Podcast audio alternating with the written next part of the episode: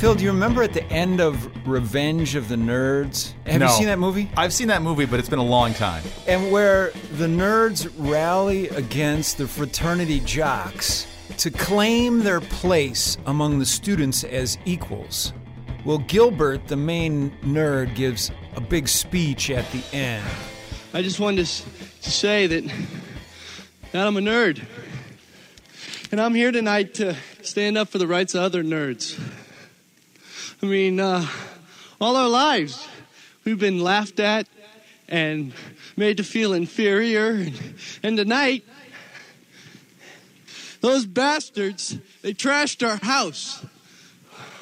Why? Because we're smart?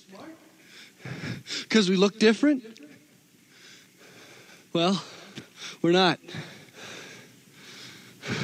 I'm a nerd, and uh, I'm pretty proud of it.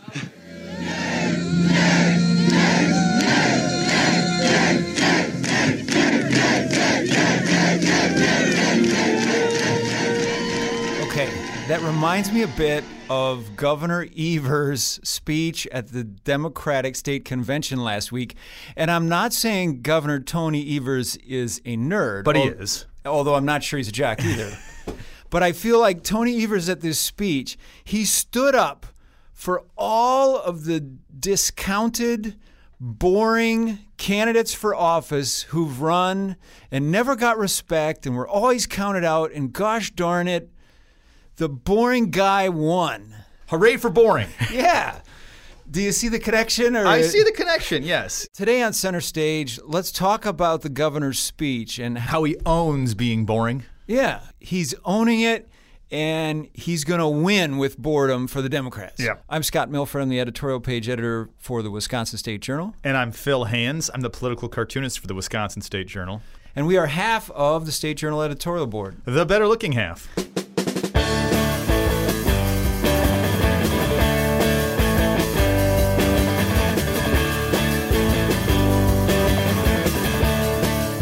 Now, just because he's got thick glasses and kind of stringy hair doesn't necessarily mean that Tony Evers is a nerd. We should maybe go look at his high school yearbook and see, you know, did he play violin or did he play for the football team? Were you a nerd, Scott? Um, no. Okay. Were you? Uh, nerd-ish. There were certain things that make me nerdy. Maybe more geekish. I don't know. But I've never been a hardcore geek either. I definitely wasn't one of the cool kids. Are most cartoonist nerds? I think there are quite a few nerdy cartoonists out there. You gotta, you gotta be, have something a little bit messed up with you to decide you want to be a political cartoonist for the rest of your life. I feel like that was the crux of his speech. Yeah. Was where he said, "You know what? I am boring. I'm proud of being boring, and you know what? I beat half the people in this crowd who ran against me, uh, who were Democrats, who weren't boring, and now we're going to win being boring. That's right. Not just in 2018, but in 2022 and beyond." A lot of people said during the campaign that we were too Wisconsin nice. A lot of us, a lot of you, but a lot of us have said that about me. We're boring. And you know what we said to that? The hell with it. There is nothing boring about protecting the Affordable Care Act and the 2.4 million Wisconsinites who have pre existing conditions. There is nothing boring about filling those Scott, hill, Scott holes and fixing the damn roads. There's nothing boring about paying people a living wage and building the economy that works for all of us, not just for a handful. There's nothing boring about fighting for our kids so that every kid, no matter what zip code they come from, have a quality public education K through 20.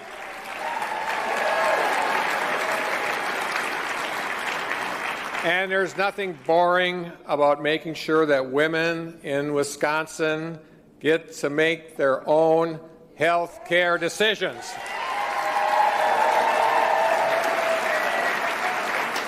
And there's nothing boring about believing that science exists and telling everybody that climate change is real. So I'm standing here tonight before you as the governor of the great state of Wisconsin with one of the most important things. I have the most powerful veto pen in the nation. And so them I say, who is boring now?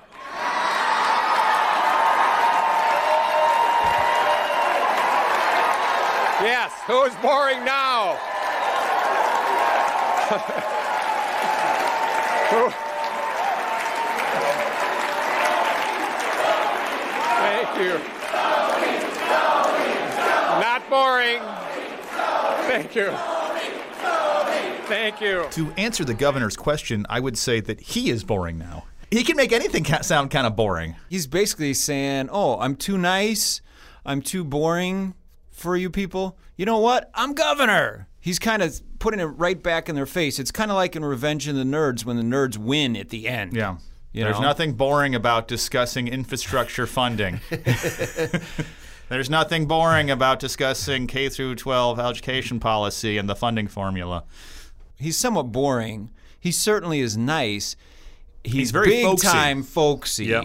And folksy won this election. I mean, Walker has a little aw shucks about him. But he's smooth. Yeah, very smooth. Tony. Evers is not smooth. Evers is sort of the opposite of Trump, where he's this mild mannered, respectful person. Wisconsin nice. Maybe he's a little boring. Trump's all about the ratings. Yeah. Evers is not about the ratings. No.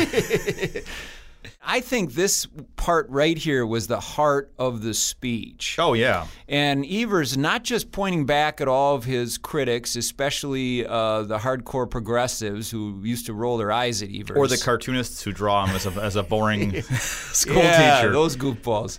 Or who was the his opponent who basically said that Walker was going to eat his lunch? Oh, Matt Flynn. Yeah, Evers here is saying to the Democratic faithful, hey, a lot of people, including in this room, Yeah. said I didn't have a chance.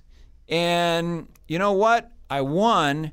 Here I am. It's not boring to be governor and to have a powerful veto pen and to finally have a Democratic governor who can stop the legislature. So I just think this was the speech. This was the moment. Yeah, and I think p- part of the reason he won, he beat Scott Walker, is because he was so he is so inoffensive and kind of boring. I mean, he he wasn't he's not a radical. You know, there's probably a lot of people in the state of Wisconsin who voted for Tony Evers who would not have voted for Paul Soglin or or who's another radical that ran against him in the race. Uh, maybe maybe maybe Mahlon Mitchell. I don't know. on Meet the Press with Chuck Todd. Chuck Todd has floated a theory at least once on Meet the Press that I've heard, where maybe the Democratic candidate for president who emerges, or maybe the Democratic candidate for president who would be best suited to go against Trump, is the opposite of Trump. That you don't need this loudmouth, aggressive fighter. Maybe you need the to go back to the classic boring politician Yeah, and and, and or ordinary person. just to nationalize this a little bit, I guess is Yeah. is Joe Biden that guy? I mean, I think I think we're sort of getting to the point where people are thinking like Joe Biden is he's folksy. You know, like like like Tony Evers, he's folksy. He's old. He's like Tony Evers, and but there's sort of this idea of we're gonna do things the professional right way about about Yeah. this. You know, it's a res- restoration of of values, and I think part of Tony Evers was a little bit of we're going back to Wisconsin, nice in Wisconsin. The last time we podcasted about a Democratic state convention, we DJ'd the convention. Oh, that's right. Remember, we we, played clips of music from the 10 Democrats running for governor at the time, and we tried to figure out what did their selection of the song they played when they walked out onto the stage, what did that mean about them or their campaign? Well, last week at the state Democratic convention, Tony Evers cranked REO Speedwagon when he came out. My good friend, to your feet, everybody, Tony Evers. Thank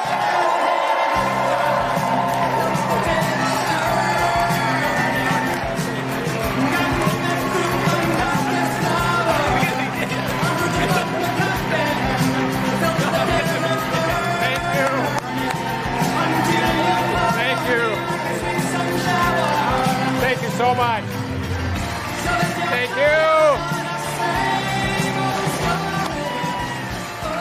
That song is "Roll with the Changes." He's rolling with the changes. I get the, I get what he's talking about. Then he's gonna he's gonna there's gonna be change in government because we like hope and change, and he's gonna roll with them. and maybe he's just kind of rolling with whatever the legislature throws at him. I guess so. Yeah. The Just Republican-run legislature. Good evening, Democrats. Holy mackerel. Well, who would have thought a teacher would be governor of the state of Wisconsin?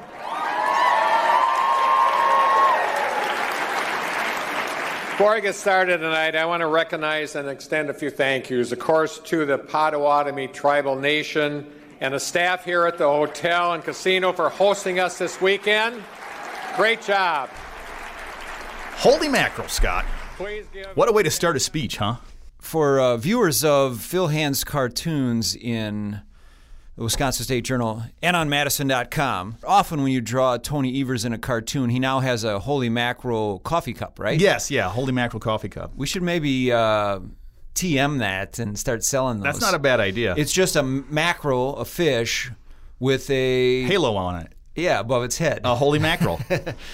So if you haven't seen that yet, check it out. It's not surprising to me that a governor would be a teacher because the teachers union in this state used to be one of the biggest special interests and reliable backers of democratic of the democratic party and their candidates just as the Wisconsin manufacturers are still a giant special interest for Republicans. yeah. And uh, I'm not. I'm also not surprised that the convention is at the Potawatomi Casino and that they're praising the Potawatomi because the the tribes usually they are backing the Democrats. Former Democratic Governor Jim Doyle had tried to write the contracts to keep the casinos going for the tribes into perpetuity. Yeah. That was the big word, and the Republicans were aghast by that. And the tribes wound up spending something like a half a million dollars on behalf of former Governor Doyle. So, anyway, that's not too surprising. Those are two of the big, uh, big dogs for Democrats. I was surprised when I moved to Wisconsin in 2005 during the Doyle administration that I was I looked up at one time and maybe this was just a, a fleeting moment but the two biggest lobbying groups in the state were teachers and and the tribes and people don't often think I mean think about bad evil lobbyists. You should think about big business people. But in this in Wisconsin at the time the teachers and the tribes were the biggest lobbying groups spending the most money on politics. Yeah, until Act 10 came along, the anti union legislation that former Governor Walker and the Republicans pushed through. Now they're really not lobbying much and spending a lot on that because they don't have the money. I volunteer at a neighborhood neighborhood center. We're looking for a fundraiser, and we wanted to do a casino night. Apparently, it is illegal to do casino nights for, for charity fundraisers in the state of Wisconsin, which I'm sure has something to do with the influence of, of tribes and their and their and their casinos that they have. Yeah, let's go back to the speech. And finally, everybody give another round of applause for my pal, Lieutenant Governor Mandela Barnes.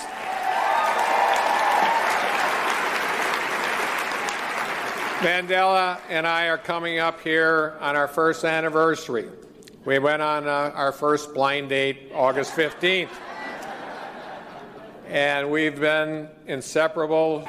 We are a dynamic duo. It's like we all have our own sitcom.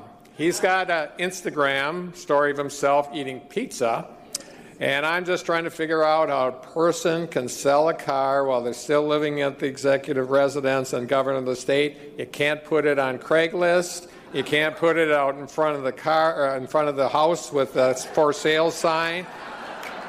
I don't know which is worse. Anyway, so I guess the long and stor- uh, short of this story is if you know anybody that's looking for a really good car, I'm your guy. Is that a sort of ethics violation to use your office to try and sell an automobile? I think he's saying that's why he can't do it while he's doing it there. But uh, this is funny, of course. But at the same time, in a way, the governor's now a used car salesman, He is a used car salesman. which are not the most trustworthy of people. I think that'd be awesome to have like an old jalopy in front of the governor's mansion with a for sale sign on it. Yeah. Now, I put a call into the governor's office yesterday, and I also sent an email inquiring what kind of car it is. Uh, how much does he want for it? Maybe we can help him out on the podcast here, Phil. And then I left a message. Does that make us use car salesman too, then, Scott? I uh, maybe we'll buy it. Maybe we'll podcast in the car. Oh yeah, That'd be a great idea. We could write it off as a business expense. Of course, yeah. Oh, it's got to be some sort of grandpa car, right? Like a like a It's probably a very practical, like a town car, like a like um probably one of those cars that's like a police vehicle, but it's not a police vehicle. Like a big old big Crown old, Vic? Crown Vic, yeah. What about uh, Prius? He's been in Madison a while been- now. yeah. Maybe an Oldsmobile. No. So occasionally pe- people ask us how, we, how, how come we were successful this last November. The first thing is we had a robust and spirited primary. Some of you may recall that. Seems like most of you were running.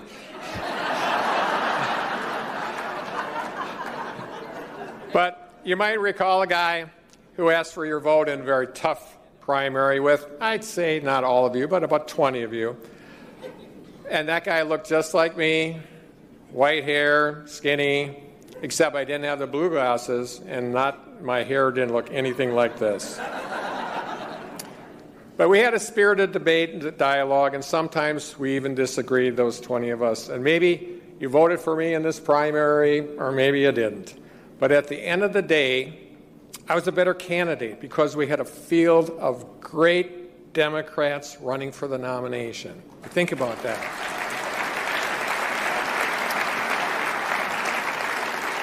I was more thoughtful, better prepared, and Democrats all across our state was more were, were energized because there were so many of us in the primary. Oh yeah, I, li- I like his little dig on the rest of the uh, Democratic Party that ran against him because it was like everybody in it was everybody in the room. It felt like. And he's obviously comparing the crowded primary field there to the crowded presidential primary and trying to say this is a good thing for the Democrats going into 2020 that there's a million Democrats running for president as opposed to just the crowd clearing and Biden being anointed. Yeah. Which might be happening. We're, we'll see. And this, this is important. That means that even when the Republicans want to get in the, bud, in the mud and when they disparage people who they believe are different, when they want to wage a war of ideology, we can't let them bait us. Folks, Republicans, their, their words and actions speak for themselves. So, quite frankly, they don't need any help from us on that issue. That was the part that the media, the reporters seemed to pick up on was him saying we can't be baited by Republicans. Mm. I think he's referring more than anything to Trump there, but to some degree maybe Robin Vos, Yeah. where obviously in the presidential race, Trump is daring them to impeach him, constantly calling names and attacking people. And I think to a much lesser degree, and I wouldn't compare Robin Vos to Donald Trump, but I think Robin Vos has become more the foil to Tony Evers than anyone else. Yeah. Down downtown at the Capitol. Vos has taken some shots, and Evers is kind of, I guess, not taking the bait. He seems to just kind of roll with it, I'm like not- uh, REO. I don't know if he's not taking the bait or not. I mean, you know, there was kind of a snafu about Evers' office calling the Republican legislature sexist for not talking with his staff. You know, and that I think that was sort of a a, a, a moment where they, they the, the the Evers administration let the emotions get the better of them. Yeah, I didn't think, I thought that came across as a stretch. Republicans are going to bait Democrats when it comes to identity politics and and some of the more radical leftist ideas that the that the social democrats or the democratic socialists have been have been espousing, like the Green New Deal. And I think you know, I think uh, Evers is right that Democrats shouldn't be taking the bait. You know, don't don't look like radical lefties out there. So, I hear rumors all the time about Scott Walker running again, or what office Ron Johnson is running for. And I'll tell you something if we can do these things we just talked about, I don't care what office they're running for. We're going to work hard and we're going to send them packing once and for all. So enjoy this weekend, Democrats, and we'll get out the votes. Let's make it happen. Thank you so much. Thank you. Thank you, everybody. Thank you. Overall, I'd say an effective speech for a v- very bland, but You're going to say boring governor? uh, yeah, kind of boring, but in in not a bad way. In a But, in but, a but he's har- competent. But he's way. Wisconsin's boring. What really comes out is his authenticity. He's not trying to be somebody he's not. No. And the classic politician is always on, and Tony Evers is never on. No, he's not that on. he's off. Uh, he's just himself, and I think that's kind of the amazing and reassuring thing about his election is that just a serious, somewhat serious, but folksy guy can win. Yeah. He's really talking about 2020 a lot and like this Yeah. I think a national strategy. I think he sort of sees himself as a model for what the Democrats should be looking for. Let's all have a nice, robust debate, Yeah. then pick the safe white guy to be at the top of the ticket, Yeah. and that's how you win.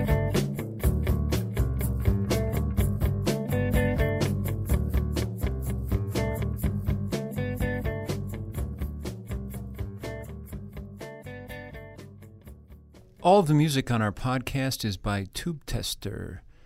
Find and follow Center Stage with Milfred and Hands on iTunes, Google Play, Stitcher, or SoundCloud. And check out past episodes at go.madison.com slash center stage.